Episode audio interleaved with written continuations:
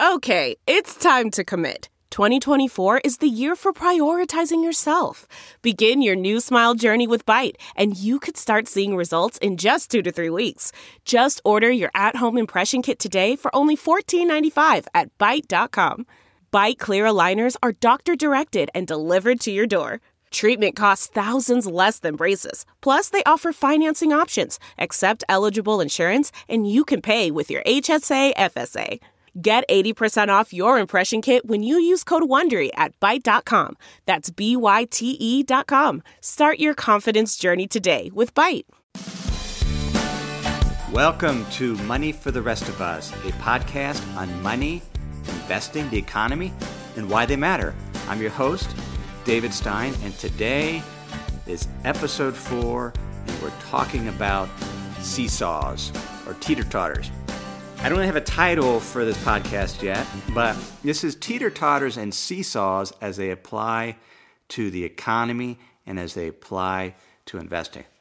I admit I actually did a Google image search for seesaw to see if seesaws still exist and, and tried to learn a little bit about the history of seesaw. They, have been around for over a century, and if you, if you recall what a seesaw is, it's, it's effectively a level, a board with a fulcrum in the middle. And, and the one child or adult, if it's big enough, sits on one end of the seesaw, and the other adult or child, ideally of equal weight or, or similar weight, sits on the other end of the seesaw. And you go up and down, up and down. I spent, I loved seesaws growing up.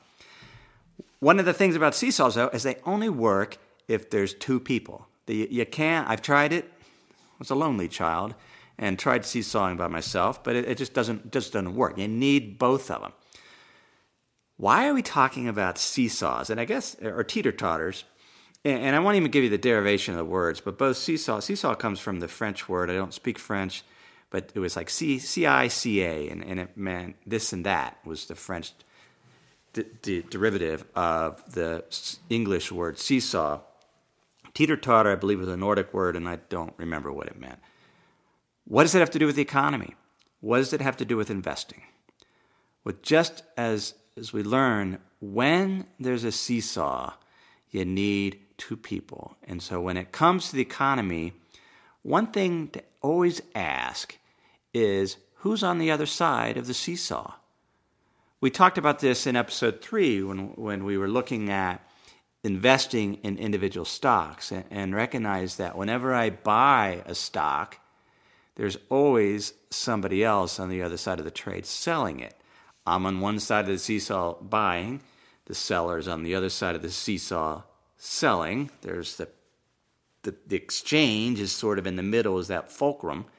But the question was, what, what do I know? What informational edge do I have that the seller doesn't? And, and that's, what, that's what makes markets.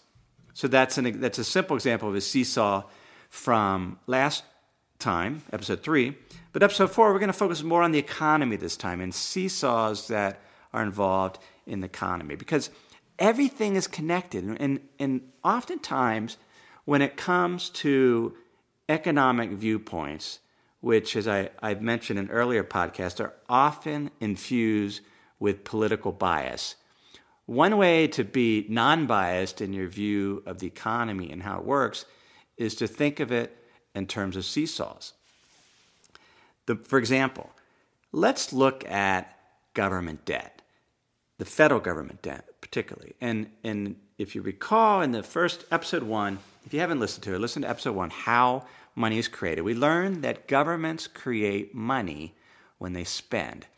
And when governments spend, so all they're going to do is spend. Well, when they spend, when they actually run a budget deficit, that's what creates money. Let me, let, let me revisit that. Government spends a dollar, and then that dollar, goes into the economy. Money's created. But if the government turns around, federal government turns around and taxes a dollar, then that money is destroyed. So there's no net new money going to the system. Governments, when governments spend, they create money. When governments tax, they destroy money when a government spends more than it collects in taxes, it runs what's called a budget deficit. And so there's new money going into the, the system. Now, one of the questions is if the government is on one side of the seesaw creating a budget deficit, who's on the other side? Well, that's one of the things with the economy. Whenever there is a deficit, if somebody's running a deficit, that means somebody else is on the other side of the seesaw running a surplus. So, when the federal government runs a deficit, who is running a surplus? Well, the private sector. Private sector being households and businesses. Now, here's, here's a little secret surplus, another word for surplus is savings. If, if for example, if I have a business and I, I have my revenue and I've made, I have revenue of $100,000, and if my expenses were $80,000, I made a $20,000 profit. That profit is a surplus. I have a $20,000 surplus. In fact, that $20,000 would be business savings. So profit equals savings equals surplus. It's all the same word, just different, just different names. So surplus is another name for savings. So when a government is running a budget deficit, the private sector, the households and businesses are running surplus. They're saving. In fact, there isn't any way the private sector can run, can actually save money unless the federal government runs a deficit. That, that, the first time I, I realized that, I was dumbfounded. What? You mean we need budget deficits in order to save? How, how can that be? That, that, that, doesn't make, that doesn't make any sense. Until you look at it, one from the seesaw analogy, but also mechanically, what happens. Because so often when we look at the economy, we look at it as a household. And we look at it just sort of from our, our individual household perspective. Well, but when you look at overall macro economy, the overall economy, you got to look at it in aggregate. In other words, when everything comes together, all the businesses, all the households, and the federal government. Let's look at an example. Suppose that all the businesses and all the households in a country want to save 10% of their income. Think about it. So everybody, everybody wants to save 10%. And, and what is savings again? Let's go back to our business example. Savings is you have your income and you deduct your expenses, and if there's money left over, then that's your savings. Income minus expenses equals savings. That, well, that's simple, right? But here's a principle to keep in mind my spending is somebody else's income. If I go to the dollar store and well, take poor example. I never go to the dollar store. That's a terrible example. If I go to the tire store and buy a tire gauge for a dollar and give the tire store a dollar, that's my spending. But that is the dollar store income. So, back to our example, if everyone decides they're going to save 10% of their income, that means businesses are going to have less income because all these households decide, well, I'm just not going to spend as much as the grocery store. And so the business is going to have less income. But if the business is trying to save 10%, in other words, earn a 10% profit, they're going to have to spend less too. So, so suddenly you have everyone, as they try to save 10%, reducing their spending. But everybody reduces their spending 10%, then in aggregate, everybody's income dropped 10%, which means no one was able to save anything. How do you solve that problem? The only way it could be solved is if there was some outside entity injecting money in that is that essentially produces that 10%. Who's that outside entity? Well, it's the federal government. If the federal government actually spent 10%, uh, the equivalent of 10% of the economy, by creating 10% of aggregate income. Let's say they just they're just spending it on Social Security and, and services. Well, that's money going into the economy. Where where did that money come from? Where did the government get it? Well, we learned that governments don't need to get money anywhere. They just change the digits in the accounts when they spend. They just they, they debit a business's checking account when they spend it. So the government can create money out of thin air. So if the if the government create the federal government that is creates ten percent money equivalent to ten percent of aggregate income in the economy, so then everyone, all the businesses and households decide to reduce their spending by 10% in order to save, and then the government sort of fills in that gap with the 10% that they're spending. That actually allows savings to occur.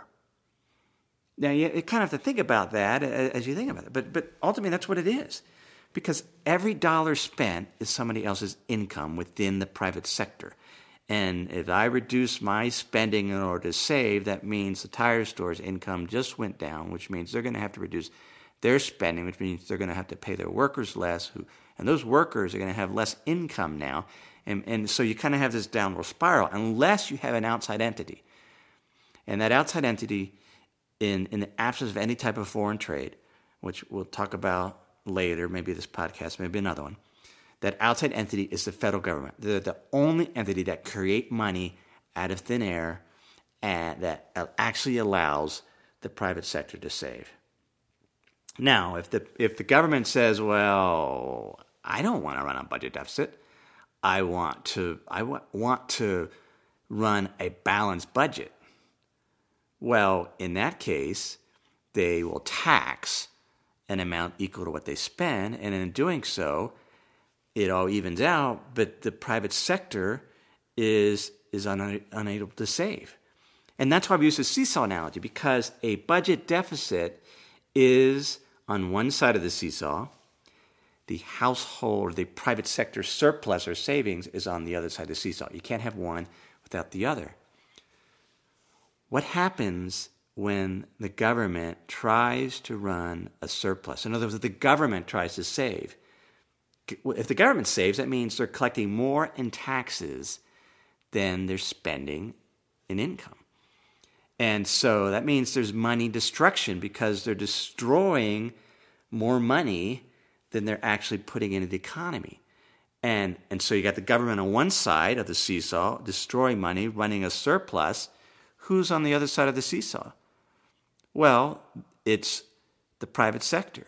In other words, the private sector has to dissave they have to run a deficit. Well, what? Think about in your household. What does it mean when you run a deficit in your household, in your family, or in, in your individual? That means you're spending more than you collected in income. You're going into the hole. Now, sometimes you can cover that individually. If you borrow money, you can do that. But for the overall, in aggregate, the overall private sector to be running a deficit that's unsustainable. And, which means that if the government ever tries to run a surplus over a long period of time, that the private sector will ultimately have to reduce their spending in order to pay those taxes, which means the economy will, will actually contract, it will shrink. There's been only two or three times in the history of the United States that the government has run a budget surplus. Shortly thereafter, we have always gone into a recession. You have to. That's just the way the math works. Because if the government's going to run a surplus, on the other side of the seesaw is the private sector running a deficit, which means they can't keep going into the hole. They have to cut their spending. And which means they're going to buy less stuff, which means businesses are going to produce less stuff. And, and the economy is actually all the stuff that it's the output, it's the value of the output. So if businesses are cutting back what they're producing, then the economy shrinks. That's why it is very dangerous for governments to run budget surpluses. Now, why would a government want to run a budget surplus? Well, the only reason they do that is if they want to pay down government debt. Now, there's, there's, such, there's, there's often a lot of hysteria regarding the national debt, government debt. how are we going to pay that off? Well, the only way you pay off debt is you run a, in your household, you pay off debt, is you spend less than your income and you take that extra money and you pay down debt. That's how debt is paid off. If you're the federal government, the only way to pay down debt is you spend less than your income. Government income is tax revenue. If they spend less than their tax revenue, they're running a surplus. But who's on the other side of the seesaw? The private sector is running a deficit. It just can't be done. Why would we want to, though? Let's, let's so that, let me let me stop that analogy. That's seesaw example number one. Government budget deficit, federal government budget deficit equals private sector surplus. Can't have one without the other. The private sector cannot save without the federal government running a surplus. Let me pause here to share some words from this week's sponsors. If you've been using Mint to manage your finances, you know they shut down several months ago. Well, let me tell you about the budgeting solution, the financial tracking solution I've been using for the past number of months. It's Monarch Money. Monarch Money is the top rated all in one personal finance app. It gives you a comprehensive view of all your accounts, investments, transactions, and more. You can create custom budgets like I've done. You can set goals, collaborate with your partner. And now you can get an extended 30-day free trial when you go to monarchmoney.com/david. What I like about Monarch is the ability to customize what I want to see. I have custom budget categories, and then I can go on to the dashboard and see where I'm above trend on some of my spending. I especially like that Monarch will never sell your data to third parties or show you ads. After trying Monarch myself, I understand why it's the top rated personal finance app. And right now, get an extended 30-day free trial when you go to monarchmoney.com slash David. That's M-O-N a R C H M O N E Y dot com slash David for your extended 30 day free trial. We have a brand new sponsor to our show. It's Yahoo Finance. Yahoo's been around for decades. My first email outside of work was a Yahoo email address. But the financial side, I've used on occasion primarily to get data for dividend histories for particular funds or ETFs. But I was pleasantly surprised to get back on Yahoo Finance to see how it's evolved over the years. Now it's really a financial dashboard where you can get an understanding of what's going on with the markets. There are relevant articles from Bloomberg, Reuters, the Associated Press, and the Yahoo Finance team. You can look at the economic events calendar and see which data series are being released that day and what the consensus is. You can see the pulse of the markets at any time by going to Yahoo Finance. In addition, you could see all of your investments and retirement accounts in one place. With Yahoo Finance, you get a consolidated view of multiple accounts. Yahoo Finance serves as a financial hub for your retirement accounts, but also comprehensive financial news and analysis. You need to check out Yahoo Finance, particularly if you haven't been there in a while. Check it out at yahoofinance.com. That's yahoofinance.com. Let's talk about federal debt, the national debt, because that's another seesaw example. On one side of the seesaw, we have the national debt, let's say the United States or the Bank of England. On the other side, somebody holds that debt. What is debt? Debt is money that has been borrowed that will someday be paid back, and it's paid back with interest. And so, debt is a liability of the government. They owe something, money and interest, to some entity. Who's on, who holds the debt? Who's on the other side of the seesaw? Well, somebody, the private sector generally, that holds an asset. It's, it's me. It's you invested in government bonds, or it's your it's in your 401k, you hold a bond fund, and that they hold government debt. And, and that's what's that's what's so crazy about the hysteria because, of the national debt, because we want to pay down that that debt, but the, that debt is somebody's asset. They're earning interest. In fact, the private sector competes like crazy. They love to hold government, federal government debt, U.S. Treasury bonds and notes Why? Because it is a risk free investment and you can earn interest. The private sector uses, invest in government debt in order to have a safe place to store their savings. Now, how can I say the federal government debt, U.S. Treasury notes, are, are safe? What if the government goes bankrupt? That, that would certainly be a problem. But let's go back to our earlier podcast. How could the government, how could the federal government go bankrupt? What would it take? It would take, well, how does a business go bankrupt? Businesses go bankrupt when they, they have so many expenses, they don't have any income. They don't have any money. They run out of money. Can the federal government run out of money? It can't. Because the federal government has a monopoly over the currency. They can create money out of thin air simply by spending. It's impossible for the federal government to go bankrupt unless politicians choose to. But mechanically, it just can't be done because there's always money to pay off the debt. And investors, if they're wise, they know that. They know that federal government debt, which is really treasury bonds and notes and bills, is risk free the government can't go bankrupt. And so they store that. And so one of the things that just it dumbfounds me, there's always this this phrase that our children and our grandchildren are going to be having to pay off this national debt. We're leaving them with this huge burden.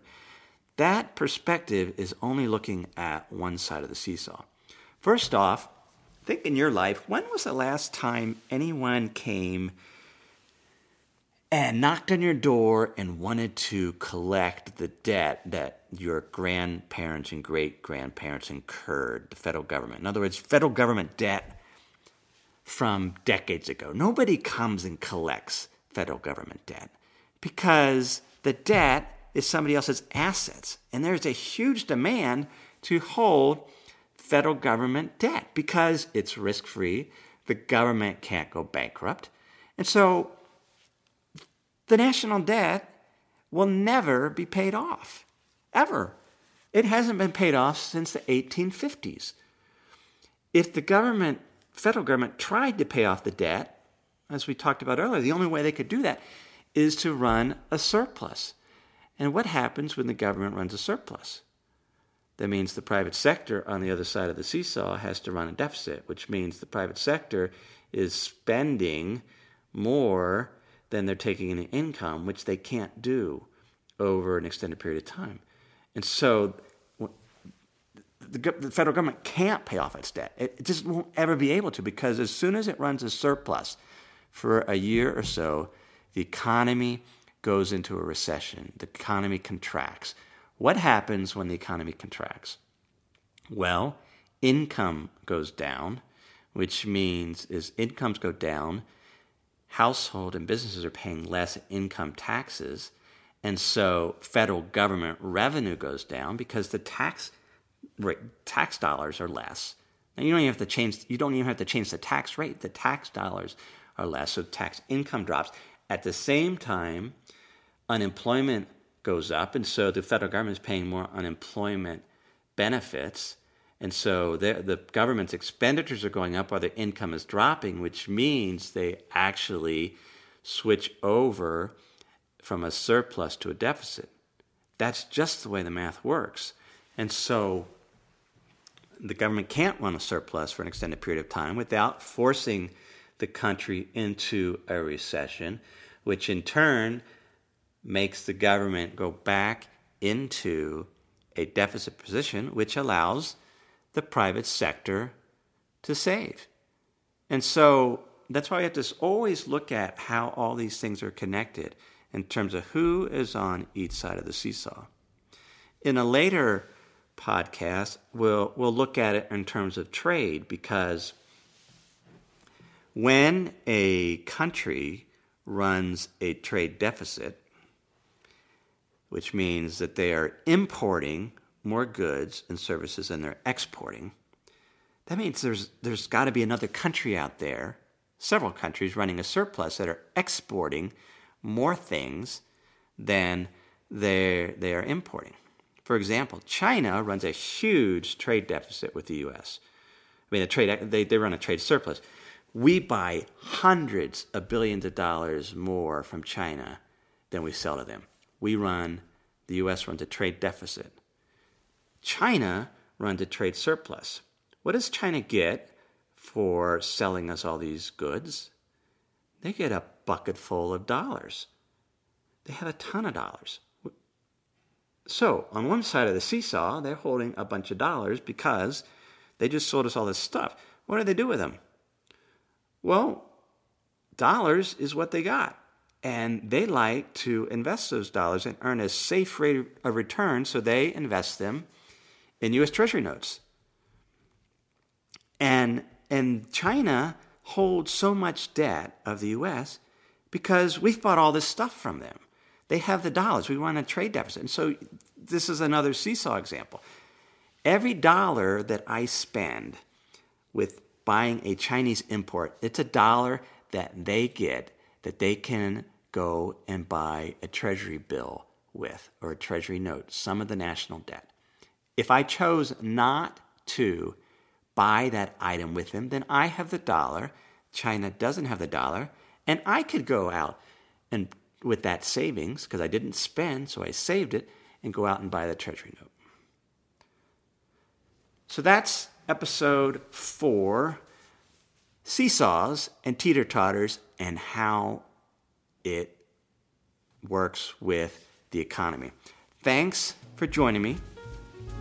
Please remember you can subscribe to this podcast via iTunes, and, and maybe by then I have it on on, on some other services, Stitcher or some of the other SoundCloud, but certainly by iTunes. If you would do me a favor, and if you like the podcast, or even if you don't, if you would leave a review for me, that, that helps distribute the podcast out more because Apple likes likes reviews and they, they tend to highlight the programs. Moneyfortherestofus.net is my website where you can get information on the podcast you can get show notes. In fact, you can sign up for the newsletter where you'll get episode previews and just stuff that I'm not able to explain in the podcast and just additional information. So you can get that. That goes out weekly. Any questions, please email me at jd at jdavidstein.com. Any question you have on money, investing, the economy, why they matter, or just personal finance in general, I love to answer them for you. And, and if it's, it's something relevant to the entire audience, then we'll, we'll have a podcast on it. Thanks again. Just one more thing the information and opinions shared on this podcast are for educational purpose only. The information does not consider the economic status or risk profile of any specific person. What I share on this podcast should not be construed as investment trading advice and does not constitute an offer or an invitation to make an offer to buy and sell securities. Any return expectations provided are not intended as and must not be regarded as a representation, warranty, or prediction that an investment will achieve any particular rate of return over any particular time period or those investors will not incur losses thank you